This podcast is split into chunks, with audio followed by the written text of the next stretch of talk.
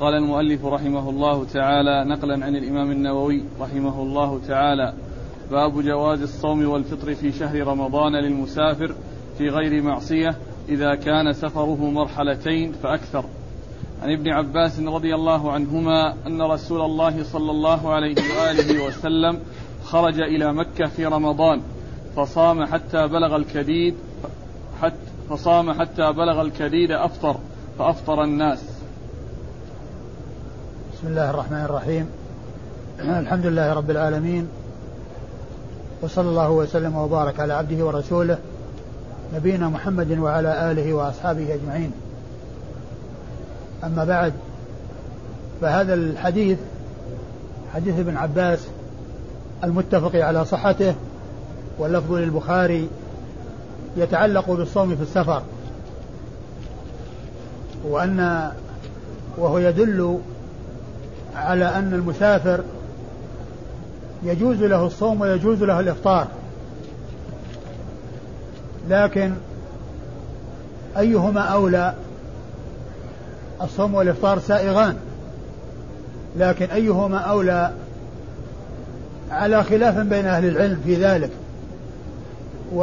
وأحسن ما قيل وأصح ما قيل أنه إن كان هناك مشقة على الإنسان في الصيام فالفطر له أفضل وإن كان لا مشقة لا عليه فإن الصيام له أفضل.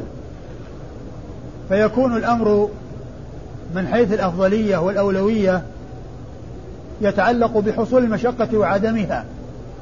فمن كان يحصل له المشقة والتضرر فإنه يفطر وأما إذا كان لا يحصل له مضرة والصيام سهل عليه لا سيما وكون الإنسان يتخلص من الدين في وقته يتخلص من الواجب في وقته ولا يحمل نفسه دينا قد يعني يصعب عليه وفاؤه أو قد يتساهل بالوفاء به ويتهاون بل يبادر إلى التخلص من ألو... إلى فعل الواجب ولا يحمل نفسه دينا ولا يشق عليه الصوم فإن فإن الصيام يكون له أفضل. والحديث حديث ابن عباس النبي عليه الصلاة والسلام كان في المدينة وخرج في رمضان إلى مكة عام الفتح وكان صام في المدينة أياما ثم سافر وهو صائم واستمر في الصيام. ثم أفطر في أثناء السفر.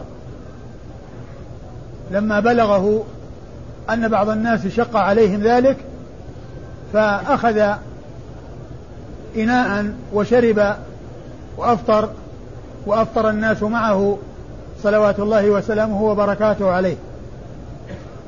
وهو يدل على أن الإنسان إذا كان مقيما وقت دخول الشهر إذا كان مقيما حاضرا في أول الشهر ثم سافر فإن له أن يفطر. وقد ذهب بعض أهل العلم إلى خلاف ذلك. وقال إنه إذا دخل عليه الشهر وهو حاضر فإن عليه أن يواصل الصيام ولو سافر. لكن هذا الحديث حديث ابن عباس يدل على خلاف هذا القول. ويدل على رجحان القول القائل بأنه لو كان حصل منه الصيام في أول الشهر وهو حاضر ثم طرأ عليه السفر فإن له أن يفطر. ولو كان في أول الشهر صائما فله أن يفطر. وفعل الرسول صلى الله عليه وسلم يدل على ذلك. فعل الرسول صلى الله عليه وسلم وأصحابه يدل على ذلك لأنه صام أياما من الشهر ثم سافر فأفطر في أثناء السفر. فدل على أنه لا يتعين على من كان مقيما وقت دخول الشهر المواصلة في الصيام ولو سافر. بل إذا وجد السفر فإنه توجد الرخصة التي جاءت فيه وهي الإفطار في السفر. توجد الرخصة ولو كان في أول الشهر مقيم.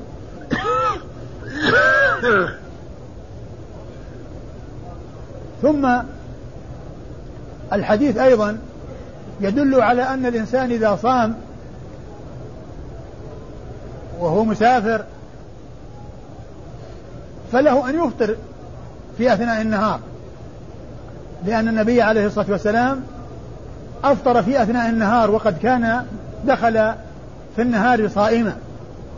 ولما جاء وقت الظهيرة أو بعد الظهيرة يعني حصل منه أنه أخذ ماء وشرب والناس يرون فأفطر وأفطروا معه صلوات الله وسلامه وبركاته عليه.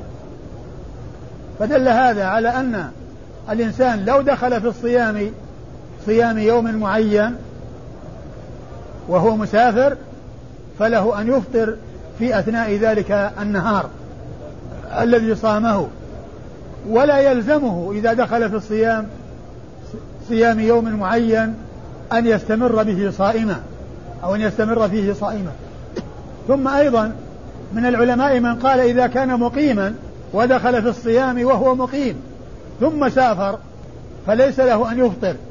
ذلك اليوم الذي دخل فيه أو في دخل في صيامه وهو مقيم ثم سافر في أثنائه فإن عليه أن يواصل.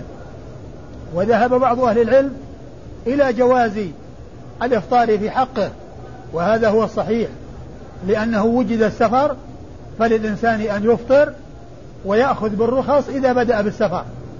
مثل الإنسان الذي يكون مقيما ثم يسافر فيترخص في رخص القصر من حين ما يدخل. فكذلك إذا دخل في الصيام وهو مقيم فإن له أن يفطر في ذلك اليوم عندما يشرع في السفر وعندما يدخل في السفر. وكان هذا السفر في رمضان في حج في في في, في عام الفتح حيث خرج الرسول صلى الله عليه وسلم حتى بلغ الكديد. والكديد هو مكان يقع بين قديد وعسفان. يقع بين قديد وعسفان وهو أقرب إلى مكة.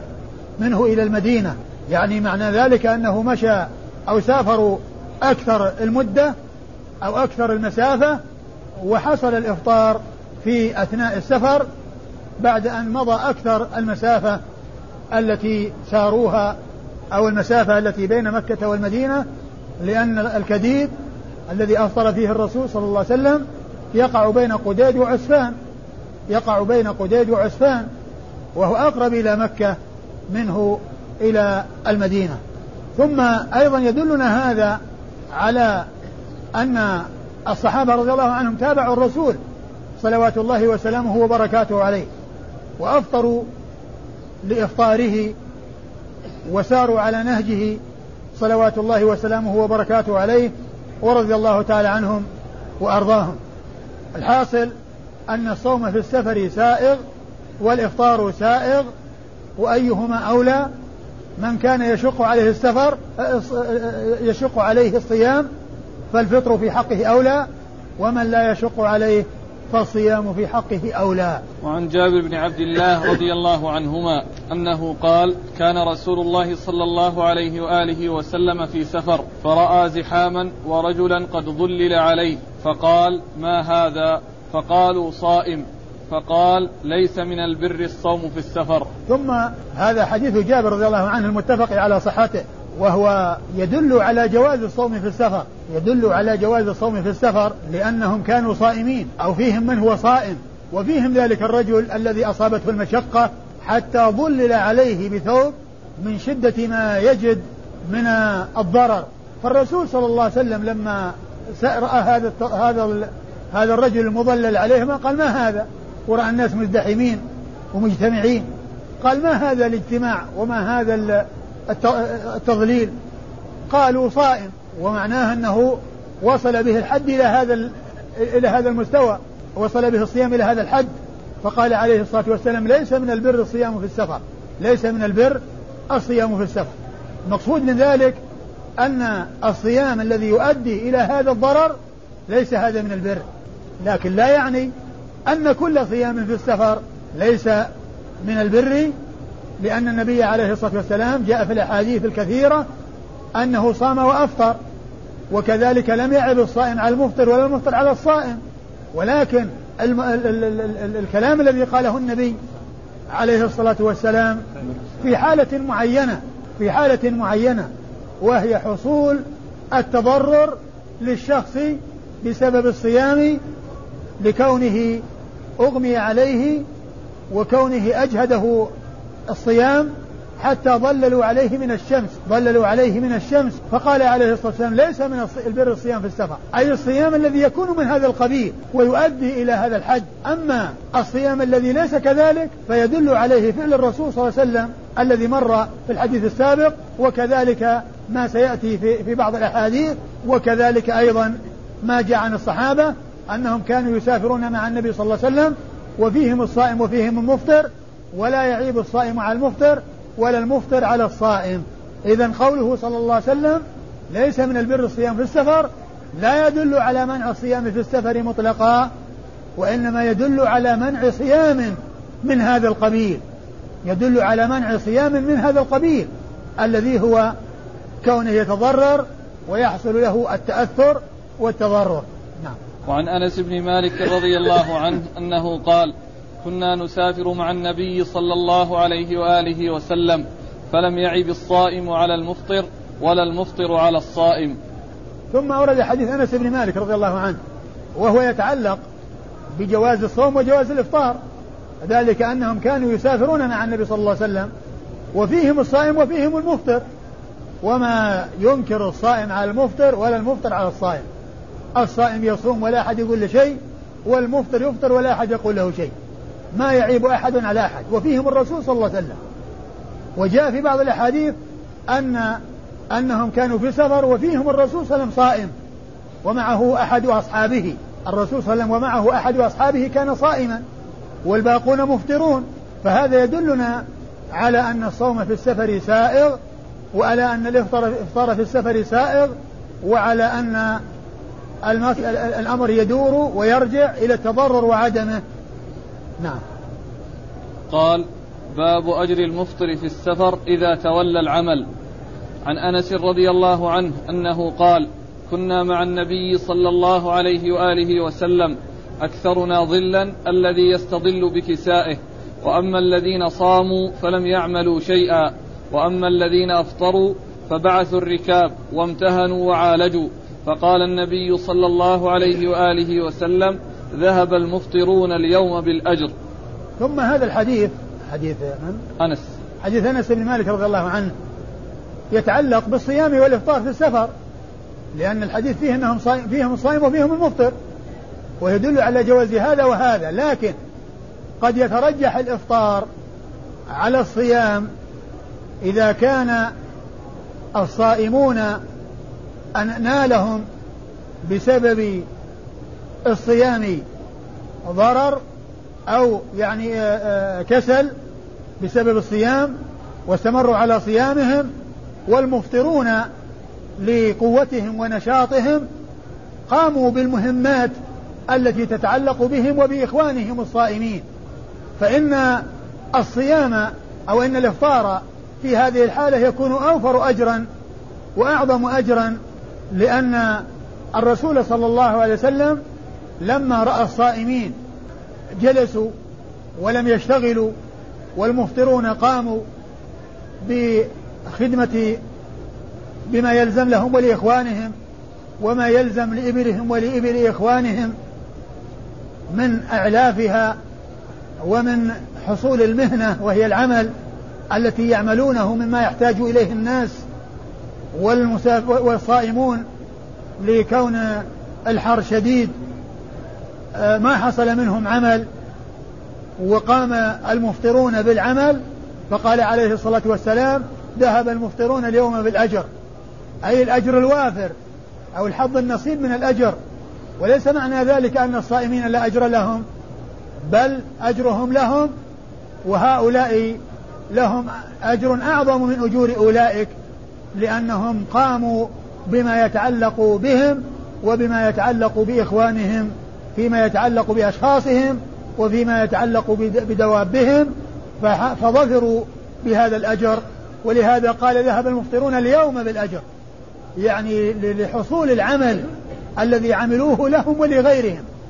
والحديث دال على فضل خدمة الإنسان أصحابه في السفر وأن وأنه يؤجر على ذلك في كل حال ولا سيما في مثل هذه الحال التي لم يتمكن الصائمون فيها من العمل والمفطرون تمكنوا من العمل فيما يتعلق بشأنهم وشأن إخوانهم فصار نصيبهم من الأجر وافرا وحظهم عظيما والكل له أجر إلا أن الذي أشار إليه الرسول صلى الله عليه وسلم هو عظم الأجر وعظم الثواب الذي حصل لهؤلاء المفترين الذين قاموا بهذه المهمات.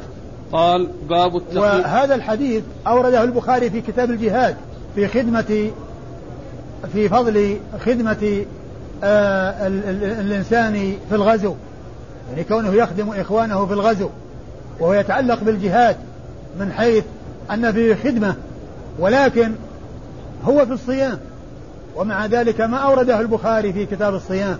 بل أورده في كتاب الجهاد وهو إيراد له في غير مظنته لأن مظنته الصيام وألصق شيء فيه الصيام لأنه يتعلق بكون المفطرين خدموا الصائمين وأنهم ذهبوا بالأجر. ولكن البخاري رحمه الله ما أورده في كتاب الصيام وأورده في كتاب الجهاد من أجل الخدمة في الغزو وهو ألصق بالصيام يعني وكذلك له دخل في الغزو لكن لم يرده البخاري في كتاب الصيام واقتصر على إراده هناك قال الحافظ بن حجر وهو من الأحاديث التي أوردها في غير مظنتها وهو من الأحاديث التي أوردها البخاري في غير مظنتها. ولهذا يأتي من الحاكم أن يستدرك على البخاري أحاديث فيقول لم يخرجه البخاري مع أن البخاري خرجه ولكنه أورده في غير مظنته فيكون الحاكم يبحث عنه في مظنته فلا يجده فيحكم عليه على أن البخاري لم يخرجه ويكون البخاري قد خرجه. لا أعني هذا الحديث أن أن الحاكم قال فيه ذلك ولكن أعني أن الحاكم أحيانا يبحث عن الحديث في مظنته فلا يجده فيقول إن البخاري لم يخرجه فيستدركه. ولكن البخاري يذكره في مظن في غير المظنة. مثل هذا الحديث الذي معنا ما جاء في المظنة. جاء في غير المظنة. ولا أدري هل الحاكم استدركه أو ما استدركه. لكن هذا هو سبب وهم الحاكم في كونه يحكم على أن البخاري ما خرج الحديث مع أنه خرجه ولكن في غير المظنة.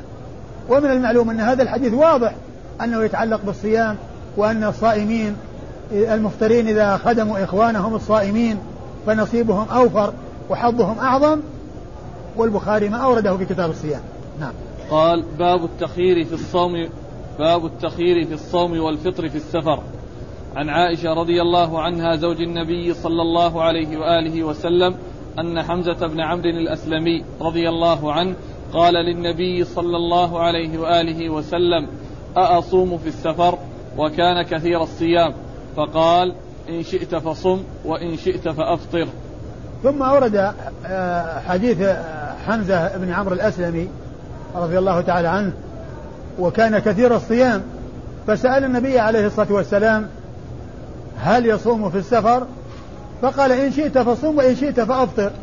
وهذا يدل على التخيير. يدل على التخيير لأن قوله إن شئت فصوم وإن شئت فأفطر يعني لك هذا ولك هذا إن شئت صم وإن شئت فافطر. لكن الأفضلية هي كما قلت من قبل إذا وجدت المشقة فالإفطار أفضل وإذا وجد لم توجد المشقة فالصيام أفضل والتخيير قائم. التخيير قائم لكن يحصل فضل أفضلية هذا على هذا في حال وأفضلية هذا على هذا في حال. والرسول صلى الله عليه وسلم أرشده إلى ما فيه التخيير حيث قال إن شئت فصم وإن شئت فأفطر. وعن أبي الدرداء رضي الله عنه أنه قال خرجنا مع النبي صلى الله عليه وآله وسلم في بعض أسفاره في يوم حار حتى يضع الرجل يده على رأسه من شدة الحر. وما فينا صائم إلا ما كان من النبي صلى الله عليه وآله وسلم وابن رواحة. ثم أورد حديث أبي الدرداء رضي الله عنه. المتفق على صحته واللفظ للبخاري وكل الأحاديث هي كذلك من هذا القبيل. متفق على صحتها واللفظ للبخاري. قال كانوا مع النبي صلى الله عليه وسلم في بعض أسفاره وفي شدة حر وكان الواحد منهم يضع يده على رأسه من شدة ما يجد من حرارة الشمس. قال وما فينا أحد صائم إلا ما كان من رسول الله صلى الله عليه وسلم وابن رواحة. ومعنى هذا أن الرسول صلى الله عليه وسلم وابن رواحة كانا صائمين في هذا السفر وغيرهم كانوا مفطرين. وهو يدل على أن الصيام سائغ وأن الإفطار سائغ. لأن الصيام سائغ لفعل الرسول صلى الله عليه وسلم وصاحبه عبد الله بن رواحة. والإفطار سائغ لفعل أصحابه الباقين الذين كانوا معه. فهو يتعلق بالصيام والإفطار يتعلق بالصيام والإفطار. وكان رسول الله صلى الله عليه وسلم وعبد الله بن رواحة صائمين وكان غيرهما من الصحابة الذين كانوا مع النبي عليه الصلاة والسلام مفطرين. فهو يدل على الصوم والإفطار في السفر وأن أنه يكون في بعض الأحيان يكون الصي... يكون آآ آه، آآ آه، آه، يكون الرسول صلى الله عليه وسلم هو الصائم ومعه بعض أصحابه. وهو يدل على أن الصوم في السفر سائغ. لفعل الرسول صلى الله عليه وسلم وصاحبه كما تدل الأحاديث الكثيرة على ذلك. والتفضيل هو ما أشرت إليه من حصول المشقة والتضرر وعدم ذلك. نعم. قال باب استحباب الفطر للحاج بعرفات يوم يوم عرفة. عن أم الفضل بنت الحارث رضي الله عنها أن ناسا اختلفوا عندها يوم عرفة في صوم النبي صلى الله عليه وآله وسلم فقال بعضهم هو صائم وقال بعضهم ليس بصائم. فأرسلت إليه بقدح لبن وهو واقف على بعيره فشربه. ثم أورد حديث ام الفضل حديث ام أم الفضل لبابة بنت الحارث الهلالية أخت ميمونة أم المؤمنين وهي زوجة العباس بن عبد المطلب أم الفضل وأم عبد الله بن عباس وأم أولاد كثيرين. أولاد أولاد كثيرين هي أمهم رضي الله تعالى عنها وأرضاها وهي مشهورة بكنيتها أم الفضل. لأن أكبر أولادها الفضل بن عباس.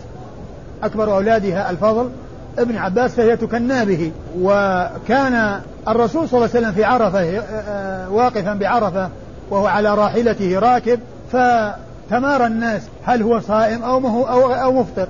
وكأن الصيام معروف عندهم فضله لأنه قد جاء في بعض الأحاديث التي رواها مسلم أنه يكفر السنة الماضية والسنة الآتية يكفر السنة الماضية والسنة قادمة وهو أفضل صيام التطوع صيام يوم عرفة. أفضل صيام التطوع يوم صيام يوم عرفة. ويليه صيام يوم عاشوراء لأن الرسول صلى الله عليه وسلم قال فيه يكفر السنة الماضية والآتية. وفي يوم عاشوراء يكفر السنة الماضية. وهو يدل على أن صيام يوم عرفة هو أفضل صيام التطوع. فبعض الصحابة قالوا هو صائم لأن يوم عرفة يوم آه، عظيم وصيامه هو أفضل الصيام. وبعضهم قال مفطر لأنه حاج ومسافر. فكل اجتهد. فأم الفضل لبابة بنت الحارث رضي الله عنها وأرضاها أرادت أن تأتي بعمل يكشف الموقف ويوضح الموقف بدون سؤال بدون ما يقال يا رسول الله ما حكم الصيام في عرفة؟ هل أنت صائم وأنت مفطر؟ أخذت قدحا من يعني لبن وأعطته لمن يناوله الرسول صلى الله عليه وسلم فأخذه وشرب الناس يرون فعرفوا أنه صائم أنه مفطر. فعرفوا أنه مفطر وأنه غير صائم. فعملت رضي الله عنها وأرضاها هذا العمل الذي فيه عدم سؤال ويكشف الموقف للناس كلهم بحيث إن كان صائما يخبر بأنه صائم وإن كان مفطرا يشربه والناس يرون. فشربه والناس يرون فعرف فعرفوا أنه صائم. فدل هذا على أن المستحب في حق الحاج أن يكون مفطرا في عرفة والصيام لغير الحجاج مستحب متأكد بل هو آكد التطوع وأفضل التطوع لغير الحجاج. أما الحجاج فالأفضل في حقهم أن يكونوا مفطرين لأن النبي صلى الله عليه وسلم وقف مفطرا ولأن الإنسان في هذا اليوم وهذه السويعات المحدودة يكون عنده نشاط ويكون عنده قوة حتى يبتهل إلى الله عز وجل بالدعاء.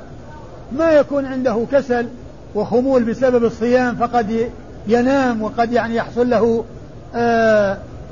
ما يحصل عنده نشاط فكونه يصي لا سيما في شدة الحر فكونه يكون مفطرا هذا أولى لاقتداء بالنبي صلى الله عليه وسلم في حجه حيث كان مفطرا ولم يكن صائما ولكون الإفطار أقوى وأنشط للإنسان في هذه في هذا اليوم العظيم الذي هو خير الأيام وأفضل الأيام والذي يتفرغ فيه الإنسان للدعاء والابتهال وسؤال الله عز وجل من خير خير الدنيا والآخرة. ثم قد جاء في بعض الأحاديث ما يدل على النهي عن صيام يعني صيام يوم عرفة للحجاج و وهو يدل أيضا على تأكد الإفطار. وإن كان وإن كان لا يدل على التحريم ولكنه يعني يدل على أفضلية الإفطار يعني الأمور التي ذكرتها ويكون آه ما جاء من النهي من من من, من الترغيب المطلق في صيامه عام ولكن يدل